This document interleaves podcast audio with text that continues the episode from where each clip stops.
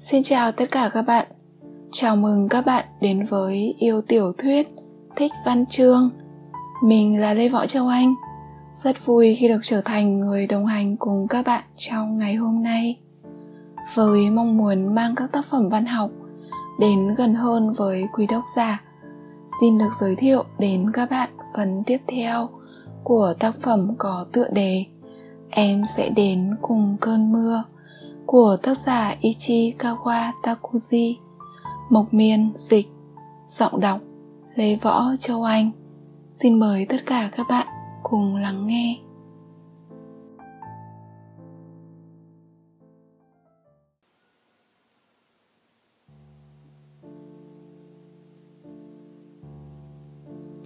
Chương mười ba. Cạch. Tôi choàng tỉnh. Đồng hồ để trên đầu chỉ hai giờ ba mươi lăm phút. Hơi lạnh. Ngoài cửa sổ, mưa đang rơi tí tách. Theo thói quen, tôi nhìn sang Suzy đang nằm bên cạnh. Thằng bé ngủ say sưa, thở khò khè từ mũi. Hai tay Suzy giơ cao quá đầu theo kiểu đang hô "Muôn năm". Tôi cho hai tay thằng bé lại vào trong chăn. Không thấy Mio đâu. Tôi chui ra khỏi chăn, đi về phía bếp. Mio ở đó, dưới ánh đèn mờ ảo cạnh bồn rửa. Nàng ngồi trên ghế, mơ màng nhìn ngón tay mình. Nhận ra tôi, nàng ngẩng lên. "Xin lỗi anh, em làm anh thức à?" "Không phải đâu, có một đứa xấu tính phá hỏng giấc mơ của anh." Tôi búng tay bằng ngón cái vào ngón giữa, nhưng chỉ phát ra âm thanh nghe như hai thứ gì đó sượt qua nhau. Không còn cách nào khác, tôi đành phải tự minh họa tiếng cạch. "Mỗi lần bị thế này", tôi nói, "anh lại mất ngủ một lúc." "Còn em?" tôi hỏi, nhưng Mio chỉ lắc đầu. "Em chẳng biết nữa, em cứ nghĩ việc này việc kia, thế là không ngủ được." "Ra là vậy, chỗ này lạnh lắm." Tôi bảo nàng sang phòng ngay cạnh bếp. Tôi vỗ vỗ cái gối tựa rồi đưa cho nàng. "Em ngồi đi." "Cảm ơn anh."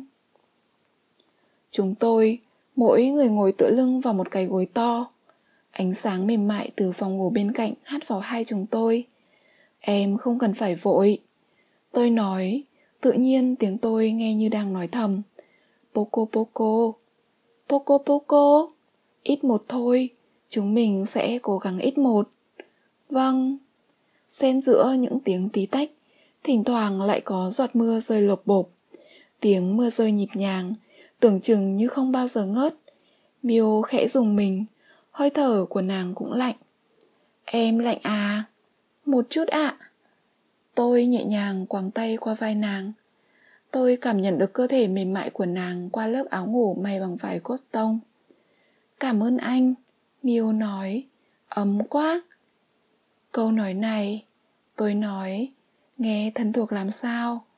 "Thế ư?" "Ừ, hồi xưa em cũng nói với anh như thế, khi anh quàng tay qua vai em." "Ừ, vào một buổi tối trọng đại." "Anh vẫn chưa kể cho em chuyện đó." "Chưa." "Kể cho em đi, em muốn biết." "Anh sẽ kể." Đó là một tối mùa hè năm chúng mình hai mươi mốt tuổi. Chúng mình gặp lại nhau sau một năm. "Gặp lại?" "Ừ, chúng mình chia tay kể từ lần gặp vào mùa hè trước đó." "Chúng mình?" "Ừ."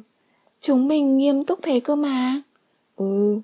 Nghe cứ như chuyện đùa, nhưng lại là sự thật. "Có chuyện gì à?" "Như anh đã nói, anh có rất nhiều vấn đề." "Vâng, anh bảo sẽ kể cho em, anh vẫn chưa kể."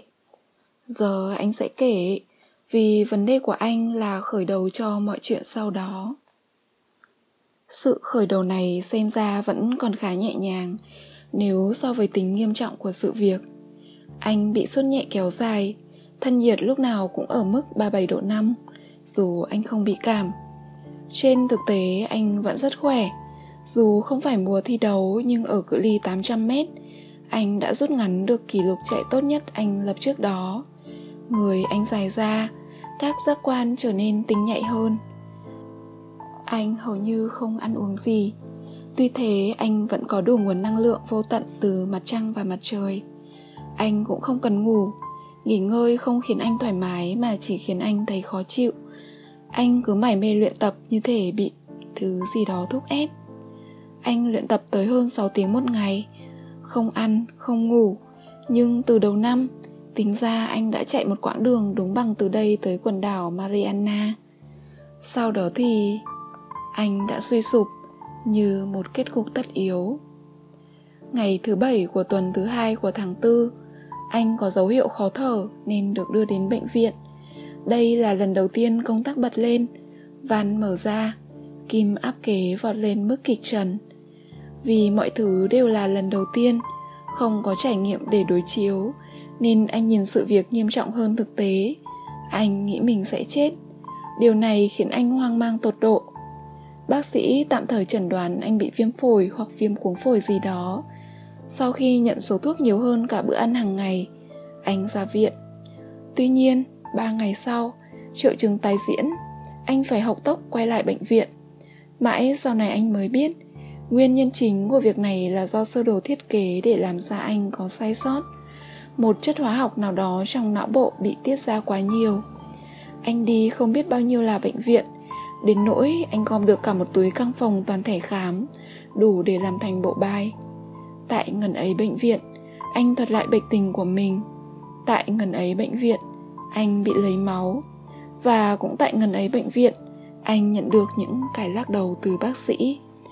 Kết luận duy nhất anh dành cho mình là không có kết luận gì chắc chắn. Tên bệnh chưa được tìm ra, nhưng sự bất tiện nó đem lại cứ liên tục xuất hiện. Anh liên tục bị mất ngủ. Anh muốn ngủ để quên đi cái đau, nhưng lại mất ngủ, thành ra càng đau đớn hơn. Việc ra khỏi nhà cũng tương đối gian khổ. Hồi đầu, anh không thể đi xa hơn hai trăm mét. Các chuyến viếng thăm bệnh viện là mãi về sau này. Từ khoảng cách một trăm mét, ngôi nhà của anh trông chơi vơi như sao Diêm Vương ở tận cùng quỹ đạo. Chỉ cần đi xa nhà quá hai trăm mét là toàn thân anh run lẩy bẩy như nhà du hành sắp phải rời khỏi hệ mặt trời. Để rồi cuối cùng, anh sẽ bật trở lại vị trí cũ, hệt như quả bóng đã bị ném đi. Dĩ nhiên anh không thể tiếp tục học đại học, tương lai cũng trở nên mù mịt. Mặc dù đã hẹn được với em cuộc hẹn thứ ba, nhưng anh không thể giữ lời. Anh chỉ báo với em là anh bận, hẹn em đến mùa hè.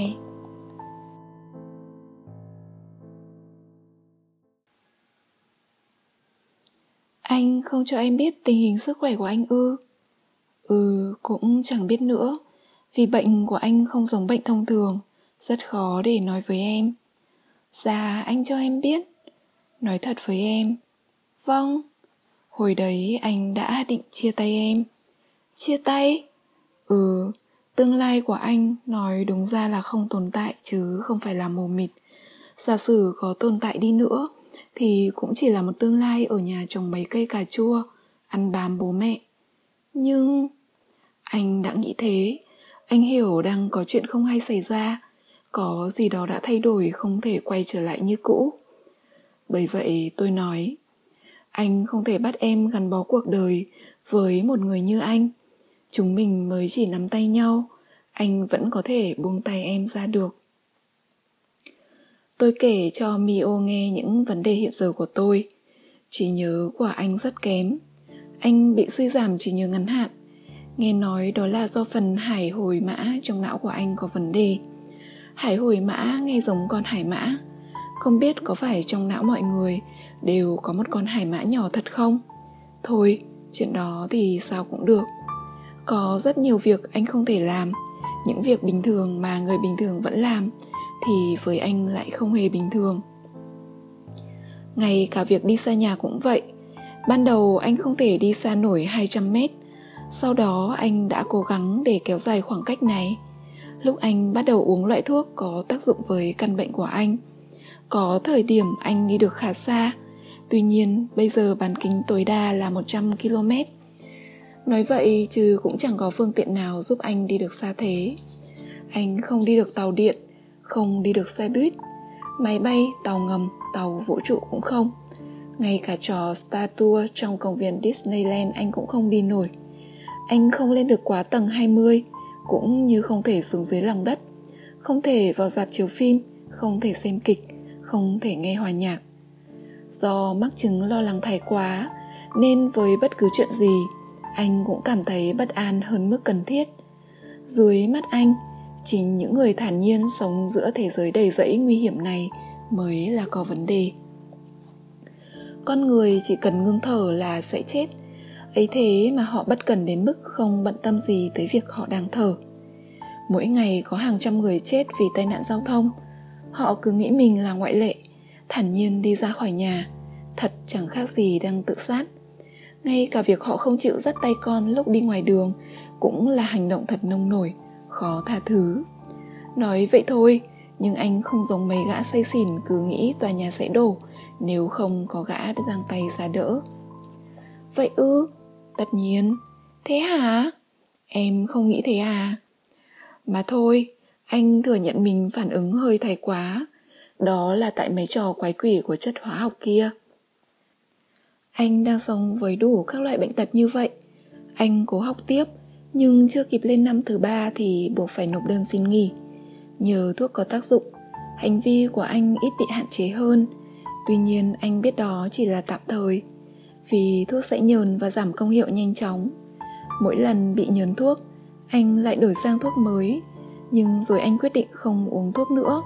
Các chất hóa học đưa từ bên ngoài vào khiến các cơ quan nội tạng có chức năng phân giải, thanh lọc phải chịu thêm gánh nặng. Chúng nhanh chóng lên tiếng đầu hàng, vì vốn dĩ chúng chẳng phải là đồ xịn gì cho cam. Chẳng bao lâu thì mùa hè tới. Hồi đấy anh di chuyển bằng chiếc xe scooter một hai lăm phân khối. Anh có bằng lái xe máy hạng trung bình từ năm mười bảy tuổi. Anh hẹn em trước cửa ga ở thị trấn nhà em. Lúc đấy anh đã phải đấu tranh giữa một bên là mong muốn có được em, và một bên là ý nghĩ cho rằng cần phải xa em. Có thể thái độ ngập ngừng của anh đã khiến em hoang mang. Anh chở em bằng chiếc scooter yên liền đến công viên gần đó. Đây là lần đầu tiên em ngồi sau xe máy nên em cứ bám chặt lấy anh. Lúc đến công viên, lưng anh và ngực em đều ướt đẫm mồ hôi. Đoạn này nghe có vẻ hấp dẫn, nhưng thú thật là anh chẳng nhớ lúc đấy mình cảm thấy như thế nào. Chắc chắn là anh chẳng có tâm trạng nào để nghĩ tới chuyện kia. Bọn mình ngồi ở bậc thang của sân vận động trong công viên. Đúng một năm trước, tại đường chạy này, anh đã lập kỷ lục mới trong một giải đấu truyền thống. Số người chạy nhanh hơn anh trên cả nước đã giảm xuống mức hai con số. Dự định trong hai năm tới, con số này sẽ giảm xuống còn một con số. Thế mà giờ mới đi bộ năm phút, anh đã thở không ra hơi. Thật hết say. Anh cố thờ ơ với em. Anh không phải là người có thể lừa dối bản thân đến mức tỏ ra lạnh lùng với em được. Cố đến mấy, anh cũng chỉ làm được việc là cố tình trì hoãn trả lời em, nói thật nhỏ và không nhìn thẳng vào em. Em nhận ra ngay thái độ khác thường của anh, nhưng em không thể hỏi anh lý do tại sao. Dần dà em không nói gì nữa, mà chỉ cúi đầu nhìn xuống dưới. Phải rời xa em. Nếu có thể, anh mong chính em là người sẽ rời bỏ anh. Chẳng hạn em sẽ yêu một người khác. Như thế em sẽ nhanh chóng quên anh hơn. Không vấn đề gì hết. Anh sẽ sống một mình. Không, thực ra thì anh sống thế nào được một mình. Anh sẽ lặng lẽ sống dưới vòng tay của bố mẹ. Thỉnh thoảng anh sẽ nhớ đến em, tự hỏi rằng em đang làm gì giờ này. Cứ thế theo năm tháng, anh sẽ già đi cùng với lũ cà chua ngoài vườn đang ngày một lớn. Anh đã nghĩ thế, vì vậy hôm nay sẽ phải là ngày cuối cùng. Anh tỏ thái độ chán nản khi ở bên em. Anh cố tình thở dài, cố tình để em thấy anh xem đồng hồ. Thỉnh thoảng khi em gợi chuyện, anh lại miễn cưỡng tỏ ra là có quan tâm. Ờ, ký túc xá của tớ có bạn gái này lạ lắm. Ồ, ừ, em ấp úng bởi giọng anh nghe miễn cưỡng quá. Lạ thế nào? À, bạn ấy muốn trở thành phi hành gia. Hả? Cho nên... Em lại ấp úng. Cho nên làm sao? Tối nào bạn ấy cũng đánh răng cả tiếng đồng hồ. Tại sao? Vì sâu răng thì không trở thành phi hành gia được. Sợ nhỉ? Chúng mình nói chuyện kiểu như vậy. Tiếp theo là im lặng, thở dài và xem đồng hồ. Anh đúng là một gã khó chịu. Sau vài lần như vậy thì em nín thinh. Chúng mình cứ ngồi mãi ở bậc cầu thang bê tông mà chẳng nói với nhau câu gì. Chúng mình ngồi dưới bóng râm của mái vòm sân vận động. Bọn trẻ con đạp xe quanh sân. Anh biết là em đang kìm nén để khỏi bật khóc. Em cúi xuống, mím chặt môi để lộ chiếc răng khểnh. Anh lại buông tiếng thở dài. Bản thân anh cũng không ngờ mình làm được đến mức ấy, nhưng anh đã làm được. Về nhé, anh hỏi. Em gật đầu mà không ngẩng lên. Chưa được một tiếng đồng hồ, giống như lúc đến, anh lại chở em ngồi đằng sau, phóng về phía nhà ga. Em không nói câu gì.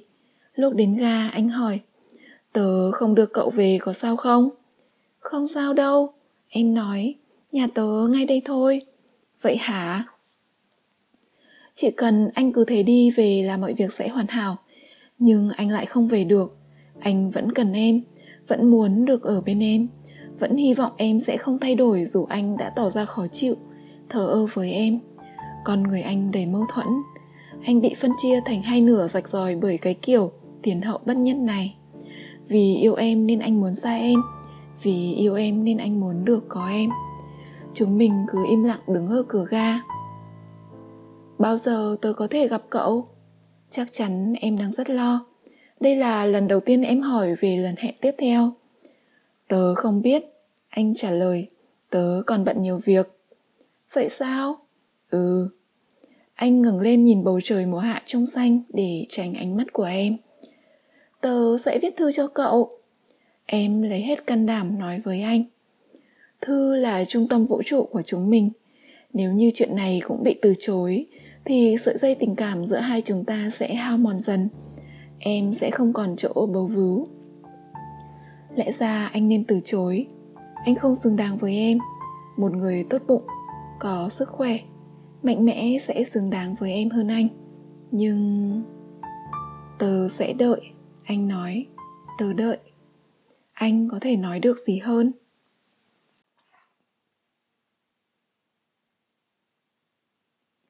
Em đã không biết gì cả. Vai Mio khẽ rung lên dưới vòng tay tôi. Cũng không nhận ra điều gì. Anh đã mong thế. Giá như anh nói cho em, chắc chắn em sẽ... Em là một người nghiêm túc. Tôi cắt ngang lời Mio. Em có thể hy sinh cả cuộc đời cho một người như anh, chỉ vì tính trách nhiệm của em. Chuyện đó thì... Anh hiểu rằng không chỉ vì trách nhiệm. Anh hiểu, dù có cho em biết những vấn đề của anh, thì em cũng vẫn sẽ yêu anh như trước. Em vẫn luôn yêu anh. Ừ, nhưng lúc đấy anh nghĩ thật không phải khi bắt em gắn bó với cuộc đời cũng chẳng mấy sáng sủa của anh. Chỉ yêu thôi không có nghĩa là sẽ hạnh phúc. Làm gì có chuyện đó, chúng mình yêu nhau, và việc chúng mình sẽ yêu nhau đến trọn đời thì không thể gọi là hạnh phúc ư? Đúng vậy. Nhưng hồi ấy anh chưa nghĩ được như thế. Anh cho rằng hạnh phúc là thứ hiện hữu ở trước mắt. Vậy sao? Thật là buồn, Miêu nói. Hạnh phúc đâu phải là thứ để cân đo đong đếm. Ừ, giờ thì anh hiểu. Sau khi sống với em sáu năm, sau khi mất hết những ngày tháng ấy. Anh im lặng bước ra khỏi cuộc đời em. Không ồn ào, rất lặng lẽ, nhẹ nhàng, như vũng nước mưa dưới ánh nắng mặt trời, lặng lẽ bốc hơi. Anh đã muốn như thế. Việc trao đổi thư với em tiếp tục diễn ra. Như thường lệ, em kể mấy chuyện thường nhật, tầm phào. Anh viết thư hồi đáp. Anh trì hoãn việc viết thư trả lời em. Trước đây là một tuần, thì bây giờ là mười ngày, rồi hai tuần. Anh sẽ biến mất từng chút một. Nếu là Suzy, thằng bé sẽ nói Poco Poco. Mùa đông em về thăm nhà, anh viện lý do để tránh gặp em. Để rồi buổi trưa, anh nằm dài trên giường nghĩ về em. Anh đọc đi đọc lại thư em, tưởng tượng ra khuôn mặt em qua từng nét chữ. Sức khỏe của anh hồi này diễn biến rất xấu. Anh đã đến một vài bệnh viện nhưng không tìm được bác sĩ nào có thể khiến anh trở lại được như xưa. Hồi đầu anh vẫn nuôi chút hy vọng rằng chuyện này sẽ không kéo dài. Anh đã nghĩ thế. Nhưng cùng với thời gian, niềm hy vọng dần dần tan lụi. Thay vào đó, sự tuyệt vọng lại cứ đeo bám, đòi làm bạn. Ai đó đã nói, sự tuyệt vọng là người bạn xấu tính nhất. Thứ khiến anh đau đớn nhất không phải là những cơn đau anh đang hứng chịu, mà là tương lai gắn liền với cơn đau này. Anh muốn gặp em, muốn được ở bên em, nhưng anh phải kiềm chế. Nửa năm như vậy trôi qua. Em tốt nghiệp cao đẳng. Như anh đã nói, em bắt đầu làm giáo viên dạy nhảy ở câu lạc bộ thể dục thẩm mỹ. Anh nghỉ học, đi làm thêm ở một cửa hàng tiện dụng gần nhà. Anh cố gắng để dần dần mở rộng bán kính thế giới của anh. Những thay đổi trong tư của em bắt đầu xuất hiện trong thời gian này. Giờ em đã ra trường đi làm, nên chuyện này là lẽ đương nhiên. Dù vậy thì anh vẫn cảm thấy hơi buồn, vì em không còn là người anh biết nữa. Em vẫn tiến lên phía trước, còn anh không thể tiến thêm bước nào kể từ mùa xuân năm mười chín tuổi. Hình ảnh em nhìn từ phía sau mới hồi nào vẫn còn trong tầm với của anh, thế mà giờ đã xa xôi quá. Cuộc sống của em dường như rất vui. Nhiều cái tên lạ xuất hiện trong thư em. Những câu chuyện em hồn nhiên kể cho anh giúp anh hình dung dễ dàng rằng anh chàng này đang thích em. Em đang xa anh để dần tiến tới người khác. Poco Poco. Anh tự nhủ rằng như thế sẽ tốt hơn. Chẳng phải đây là điều anh mong muốn hay sao? Đúng thế, anh tự trả lời. Cho nên một hôm anh viết cho em. Vì lý do bất khả kháng, tớ e rằng không thể viết thư cho cậu nữa. Xin lỗi cậu, tạm biệt. Sau đó thư của em vẫn đến. Em không hỏi anh về lý do bất khả kháng. Chỉ có điều thư của em đến thưa hơn, và chuyện của em cũng được kể bằng giọng dự ý hơn. Vào thứ năm của tuần thứ ba của tháng tám, đột nhiên em tìm tới chỗ làm thêm của anh. Cậu khỏe không? Em hỏi. Mình khỏe. Trông cậu có vẻ gầy đi. Ừ, có thể. Em giờ đã là một cô gái vô cùng xinh đẹp. Tóc em dài, gương mặt trang điểm nhẹ, quần áo rất người lớn, thanh lịch. Em giống như một người lớn thanh lịch vậy. Anh chẳng còn biết gì nữa. Anh muốn òa khóc vì nhớ em, vì yêu em. Thậm chí còn muốn khóc hơn nữa vì hoang mang và bối rối. Nhưng người khóc trước lại là em. Rất bất ngờ. Tớ xin lỗi, em nói. Em dùng ngón trỏ để lau nước mắt, chớp chớp hai hàng mi, rồi cười bông đùa. Chẳng hiểu sao tớ lại khóc. Chắc tại lâu lắm mới gặp cậu. À, ừ. Mãi anh mới nói được câu đấy. Tớ đến đột ngột thế này có làm phiền cậu không? Anh lắc đầu. Em lại xin lỗi anh tiếp. Bởi nếu cứ để thế này. Công việc ở câu lạc bộ thẩm mỹ vui không? Anh cố tình chuyển đề tài. Có, rất vui. So với thể dục nhịp điệu thì việc này lại có niềm vui khác. Tốt quá. Còn i o, chuyện học hành sao rồi? Có thể em đã hỏi chuyện mẹ anh, hoặc tại em thấy lạ vì anh đi làm vào ban ngày thế này. Trước đây ngày nào anh cũng đến trường từ sáng để tập chạy, dù hôm đó có giờ học hay không. Tớ bỏ rồi, anh trả lời thành thật. Tại sao? Em ngạc nhiên hỏi. Vì tớ có nhiều việc phải làm, anh nói dối. Việc phải làm là việc đi làm thêm. Không. Sau khi trấn tĩnh lại, anh chuyển đóng vai con người kia của anh. Tớ có rất nhiều kế hoạch, rất nhiều. Rất nhiều? Ừ. Thế mà tớ không biết. Em nói mặt buồn thiu. Anh chẳng có kế hoạch nào cả. Ngay cả việc trồng cà chua cũng chưa nằm trong kế hoạch của anh. Nhưng anh không thể nói cho em sự thật. Có thể tớ sẽ rời khỏi thị trấn này. Anh nói dối. Cậu đi xa à? Có thể. Ra nước ngoài? Anh nhún vai, kiểu như muốn nói cũng chưa biết. Vì vậy mà cậu không viết thư cho tớ nữa. Anh gật đầu ba lần bằng một cử chỉ rất giả tạo. Anh diễn kịch theo kiểu dập khuôn. Nếu bình tĩnh, em sẽ nhận ra ngay vẻ thiếu tự nhiên trong cử chỉ của anh. Xin lỗi cậu. Anh nói cũng tự cảm thấy đó là câu nói lạnh lùng. Tớ không thích cậu, nhưng tớ cảm thấy có trách nhiệm. Vì vậy tớ xin lỗi. Nhưng tớ vẫn đọc hết thư của Enokida. Cảm ơn cậu. Ừ. Có vẻ như em hối hận vì đã đến đây. Dù vậy em vẫn lấy hết can đảm ngẩng lên nhìn anh. Chúng ta, em nói, sau này, vào một ngày nào đó. Em nhả từng chữ một và nhìn anh bằng đôi mắt buồn bã. Gặp lại được nhau thì vui nhỉ, khi họp lớp chẳng hạn. Lúc đấy cả hai đều đã có gia đình. Anh vẫn nhớ ánh mắt em lúc ấy, ánh mắt khẩn khoản như chờ đợi điều gì đó. Em chờ đợi một sự thật, sự thật khác với những gì em vừa được nghe. Nhưng anh đã phớt lờ lời khẩn khoản của em. Chúc cậu hạnh phúc, vì cậu đã giúp đỡ tớ rất nhiều, Enokida. Hạnh phúc của tớ. Cố gắng lắm em thốt ra được câu này. Em mím chặt môi. Sau này anh có dịp hỏi em rằng lúc đấy em định nói gì. Em trả lời, hạnh phúc của tớ là được làm vợ cậu. Nhưng tất nhiên là em đã không thể nói ra điều này. Thôi chào cậu nhé, anh nói, tớ phải làm việc. Ừ. Cậu giữ gìn sức khỏe.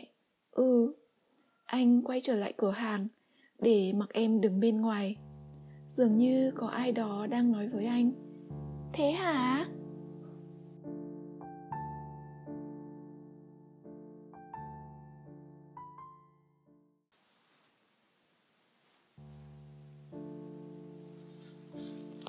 Lẽ ra anh và em sẽ không gặp lại nhau.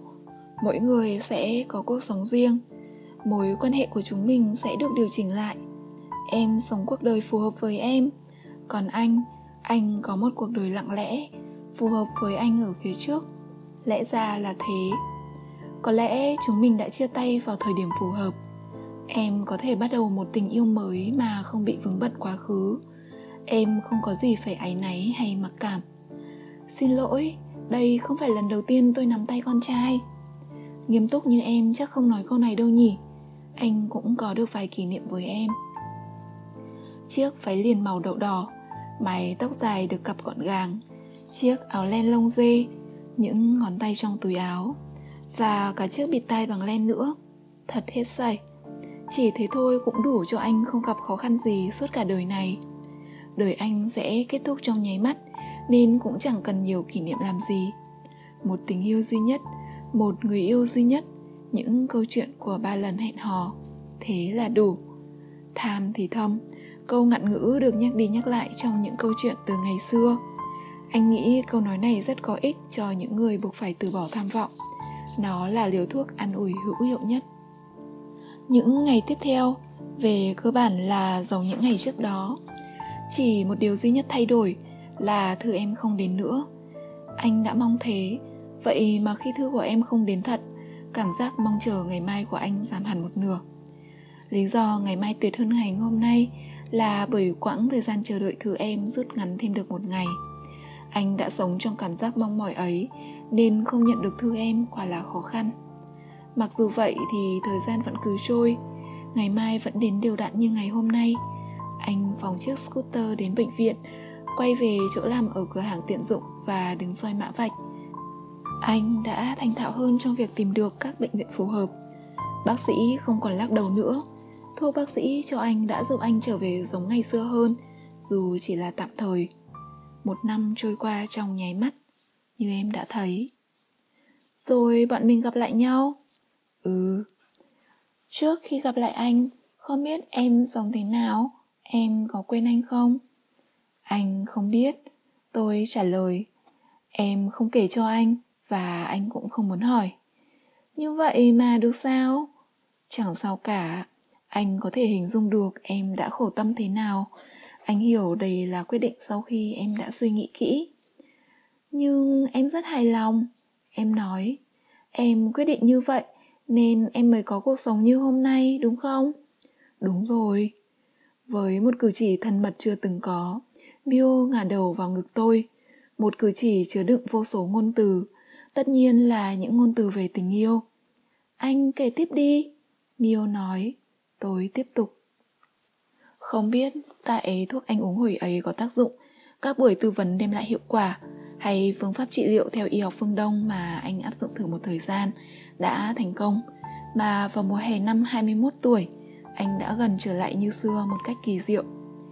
Anh hiểu có thể đây chỉ là phản ứng tạm thời, không kéo dài, giống như tù nhân được ban cho ít thời gian ra ngoài vận động rồi lại phải trở về phòng giam chật hẹp. Nếu đúng là thế thì anh muốn tận dụng khoảng thời gian này để làm những điều có thể, và anh đã làm một chuyến đi dọc đường bờ biển bằng chiếc scooter. Anh đã rất mãn nguyện với cuộc sống trong vòng bán kính một trăm ki lô mét. Tất nhiên, anh không thể trở lại giống như hồi xưa. Ký ức về thời kỳ khủng hoảng cũng tạo ra vấn đề rắc rối khác, là những lo lắng được tiên liệu. Trong bộ dạng của kẻ dò dẫm tìm đường, anh từng bước rời khỏi nhà để đến những vùng đất xa xôi. Đi được nửa chặng, anh chuyển lộ trình hướng về nội địa. Anh định sẽ đi vòng theo kiểu số tám chứ không đi theo hình chữ O. Rồi một ngày, anh được nghe giọng của em sau một năm trời không gặp. Hằng ngày, anh đều gọi điện về nhà. Anh đi trong tình trạng sức khỏe không tốt nên bố mẹ anh rất lo. Hồi đấy điện thoại di động chưa phổ biến nên anh gọi về nhà bằng điện thoại công cộng, theo kiểu người ngay trả tiền để thông báo rằng hôm nay anh vẫn ổn. Hôm đó mẹ anh nghe điện và nói với anh. Em để lại lời nhắn. Em nhắn có chuyện cần nói nên muốn anh gọi cho em, theo kiểu người ngay trả tiền. Thật đúng tính cách của em. Em sẽ đợi đến khi nào anh gọi. Đây cũng là câu em muốn nhắn với anh. Không được để con gái đợi. Đây không phải là lời nhắn của em. Đây là lời của mẹ anh. Anh đã hiểu. Không biết em có chuyện gì, bao nhiêu ý nghĩ ập đến với anh. Anh tưởng tượng ra toàn chuyện không hay xảy đến với em. Anh vốn mắc bệnh lo lắng thái quá nên anh chẳng nghĩ ra được chuyện gì tốt đẹp. Anh toàn tưởng tượng ra chuyện xấu. Nào là em bị ốm, bị thằng nào đó lừa gạt, giày em đi bị gãy gót. Nếu em đi tìm sự an ủi ở người yêu đã chia tay một năm trước trong hoàn cảnh như vậy, anh sẵn sàng chìa vai ra cho em. Anh muốn an ủi em, muốn động viên em. Việc em chỉ có thể dựa vào bờ vai sắc sơn này đã nói lên tình trạng khẩn cấp của em. Ruột gan anh như có lửa đốt. Anh dốc cạn số tiền xu trong túi đặt lên bàn điện thoại. Anh thận trọng bấm từng số điện thoại nhà em. Anh không dùng dịch vụ người nghe trả tiền. Dù sao anh vẫn có lòng tự trọng. Sau một tiếng chuông, em nghe máy. Anh hơi bất ngờ vì không nghĩ em lại nghe điện ngay. Ai ô phải không? Em hỏi khi thấy đầu dây bên anh im lặng. Ừ, tới đây. À, đúng giọng ai ô rồi. Tim anh ấm lại khi được nghe giọng của em sau một năm trời.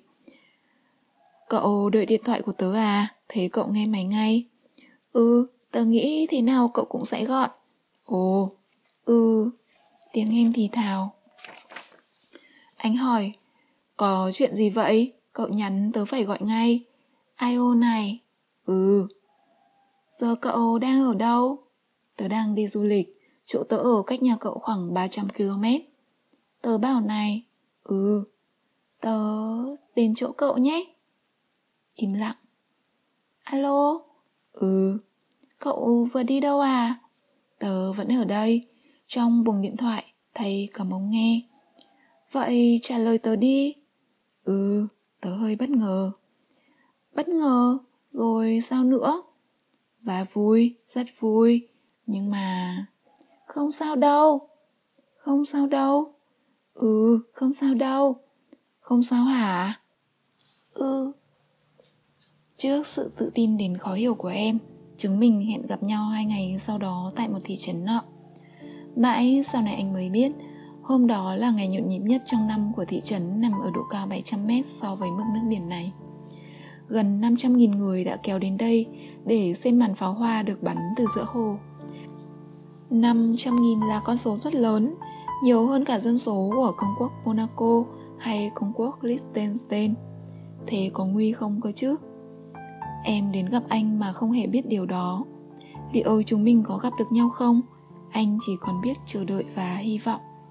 Anh chạy khắp thị trấn tìm mũ bảo hiểm xe máy cho em. Anh sẽ đưa em đội chiếc mũ màu đỏ có kính chắn gió phía trước anh đang dùng, còn anh sẽ tìm mũ khác. Vì không đủ tiền mua mũ mới nên anh định sẽ thuê ở cửa hàng xe máy. Mãi anh mới tìm được một cửa hàng thì ở đó chỉ còn mỗi chiếc mũ loại nửa đầu, cũ rích. Loại mũ của mấy bà già hay đội đi chợ ấy. Chiếc mũ tơi tả chưa từng thấy. Thật chẳng ra sao nếu đội mũ này đi gặp em, nhưng anh càng không thể để em đội một cái mũ như vậy. Vì sắp đến giờ hẹn nên anh cứ thế nhảy lên chiếc scooter, phóng ra chỗ đường vòng trước cửa ga nơi chúng mình hẹn nhau. Trời vẫn chưa tắt nắng nhưng có rất nhiều vị khách sốt sắng đã đến bằng ô tô, đường xá đông nghịt. Khi anh tới được chỗ đường vòng thì tàu đã vào ga được mười phút. Trước cửa ga đầy ắp khách đến xem pháo hoa bằng tàu hỏa. Anh đưa mắt tìm em giữa biển người. Có rất nhiều cô gái trạc tuổi em nhưng anh không thấy em. Anh nhìn đồng hồ, đã quá giờ hẹn mười lăm phút. Hay là em không đến? Không thể có chuyện đó. Sau khi trấn tĩnh lại, anh ngồi thụp xuống. Anh đang chờ đợi điều gì đây? Gặp lại em, sau đó sẽ thế nào? Tình hình của anh có gì khác so với một năm trước đâu? Anh đứng bần thần giữa đám người qua lại với chiếc mũ cáu bẩn trên đầu. Tiếng cười nói của bọn họ dường như đều có chung một ngụ ý. Chúng ta sắp có một buổi tối tuyệt, tuyệt, tuyệt vời. Tất cả đều hứng khởi, tất cả đều mong chờ buổi tối tuyệt vời. Anh cũng thế, tính cho đến năm phút trước. Ai ô ơi! Anh ngẩng lên thì bắt gặp khuôn mặt đầm đìa nước mắt của em giữa đám đông. Cái mũ đó... Em thở phào nhẹ nhõm, mỉm cười với anh. Có vẻ không hợp với cậu lắm. Ừ, anh nói. Bọn mình đi thôi, một buổi tối tuyệt vời đang đợi. Sẩm tối, chúng mình có mặt bên bờ hồ. Anh không hỏi lý do tại sao em ở đây. Em cũng không có ý định hỏi cảm giác của anh thế nào. Anh vui vì được gặp em, nhưng anh cũng hoang mang lắm. Anh không biết đây chỉ là sự kiện đặc biệt của riêng hôm nay hay sẽ là sự khởi đầu cho tương lai sau này. Trông em khá thoải mái, nét mặt em như muốn nói em đã có câu trả lời của riêng mình. Không có gì phải lo lắng cả. Việc em đến đây đã là câu trả lời của em rồi. Chúng mình ngồi xuống bên lề con đường chạy quanh hồ. Sau lưng chúng mình là dãy hàng rào sắt.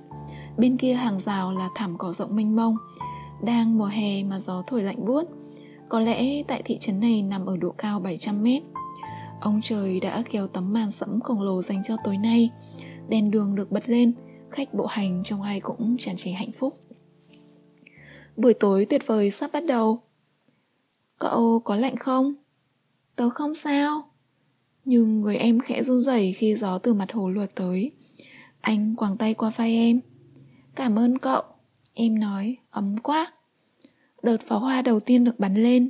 Vài giây sau thì có tiếng nổ. Tiếng nổ dội vào ngọn núi quanh thị trấn, tạo ra những sóng âm phức tạp bao lấy chúng mình. Đẹp quá, em nói. Ừ. Sau màn dạo đầu, pháo hoa liên tiếp được bắn lên. Cả mặt hồ bao trùm một bầu không khí cuồng nhiệt của buổi tối mùa hè. Mặt ai nấy đều ửng đỏ, miệng liên tục hò hét. Chúng mình đi dạo nhé. Ừ. Chúng mình đứng lên, đi ra phía ngoài. Quanh hồ đông nghịt người. Anh và em tách khỏi đám đông, đứng ngắm mặt hồ. Tớ đã đúng khi đến đây, em nói. Vậy sao? Ừ, được ở cạnh ai ô lâu thế này. Em lòng tay vào cánh tay anh, cánh tay vừa gầy vừa lạnh. Tớ sẽ mãi ở bên cậu, em nói, mắt vẫn hướng về phía hồ. Nhưng mà... Không sao đâu, tớ chắc đấy. Anh quyết định thôi không hỏi thêm nữa. Ánh sáng pháo hoa phủ lên gương mặt em thứ màu sắc kỳ lạ. Tay em đã ấm trở lại. Chúng mình không nói gì nữa. Anh thôi nghĩ ngợi, phó mặc bản thân cho niềm hạnh phúc em mang tới. Hạnh phúc của anh là được ở bên cạnh em. Sắp đến đoạn cuối. Trước đợt bắn pháo hoa cuối cùng, không khí tĩnh lặng bao trùm khắp nơi. Gần năm trăm nghìn con người đồng loạt nín thở. Đâu đó có tiếng nuốt nước bọt. Bùm! Đợt pháo hoa cuối cùng được bắn lên. Một chùm ánh sáng khổng lồ bùng lên. Vài giây sau là luồng gió mạnh ào tới. Làn gió mang theo nguồn năng lượng khủng khiếp. Em vẫn nhìn đăm đăm về phía hồ nước. Khi nhận ra anh đang nhìn, em liền quay sang mỉm cười. Hơi sợ nhỉ? Ừ. Tớ sẽ không bao giờ quên tối hôm nay, em thì thầm. Chúng mình rời chỗ hồ nước, dự định sẽ đi khỏi thị trấn luôn. Những chiếc đèn lồng cúng tổ tiên treo trước cửa nhà dân hắt ra thứ ánh sáng dịu nhẹ. Anh và em vẫn chìm đắm trong âm thanh và ánh sáng. Cảm giác lâng lâng khiến chúng mình liều lĩnh hơn. Em nói sẽ không về nhà. Anh không phản đối. Với lại giờ lên tàu cũng không kịp về trước khi sang ngày mới. Thật ra em có ý định không về ngay từ lúc quyết định đến gặp anh. Rất nhiều khách trong số năm trăm nghìn khách đến xem pháo hoa cũng không có ý định về nhà. Do vậy, các nhà trọ quanh vùng hết sạch chỗ. Chúng mình vượt qua đỉnh núi, phóng sang thị trấn bên cạnh để tìm chỗ ngủ. Chiếc scooter phóng chậm chậm trên đường quốc lộ trong đêm tối. Em vẫn bám chặt vào lưng anh, và em đeo chiếc túi da bóng màu trắng. Anh kể cho em những vấn đề của anh. Thật ngạc nhiên là em nghe mà không hề tỏ ra ngạc nhiên. Tớ cũng đoán được phần nào, nếu không thì cậu đã chẳng từ bỏ điền kinh. Dạ là vậy, quả đúng là thế, anh nghĩ. Đó cũng là lý do cậu lảng tránh tớ. Có lẽ. Cậu có buồn không? Rất buồn. Rồi em nói, tớ cũng buồn. Chúng mình đi gần đến đỉnh núi thì trời đổ mưa. Mặc dù biết hôm nay thời tiết xấu vì bầu trời không có sao, nhưng cơn mưa vẫn kéo đến quá đột ngột. Sau vài giọt lục bục dạo đầu là cả cơn mưa ập xuống. Vẫn còn đang hè, nhưng chỗ này cách mặt biển những bảy trăm mét, nên mưa cũng rất lạnh. Anh và em run cầm cập. Vốn mắc bệnh lo lắng thảy quá nên anh cảm thấy rất lo. Em càng ngày càng lạnh, cứ thế này khéo em sẽ bị viêm phổi mất. Mưa tuôn ào ào như đống xèng tuôn ra từ máy giật xèng tự động lúc trúng thưởng, chẳng biết bao giờ mới dứt. Ở lại hay đi tiếp, cách nào cũng không khả thi. Đôi môi đã mất hết sắc hồng của em run lập cập vì lạnh. Em dùng hai tay ôm chặt lấy người, áo phông của em ướt sũng, hằn rõ cả hai quai áo trong. Nước mưa chảy xuống tòng tòng theo mấy sợi tóc phủ trước trán. Anh nhìn vào mắt em cùng với nỗi lo lắng bóp nghẹt trong lồng ngực. Khi hai ánh mắt gặp nhau, em cố gượng cười đáp lại anh. Không sao đâu, em nói. Mình đi thôi, đi tiếp thôi.